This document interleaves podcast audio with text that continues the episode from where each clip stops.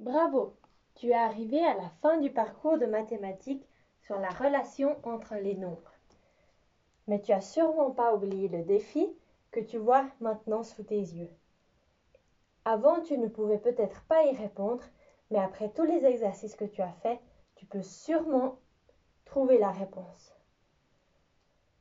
1980 pour arriver à 208, on passe par deux opérations et ces deux opérations, tu les as sûrement trouvées. Ce sont divisé par 10 plus 10. Les apprentissages que tu as faits te serviront pour la suite des apprentissages que tu feras en mathématiques durant ta scolarité. Bravo pour ton travail et bon courage pour la suite.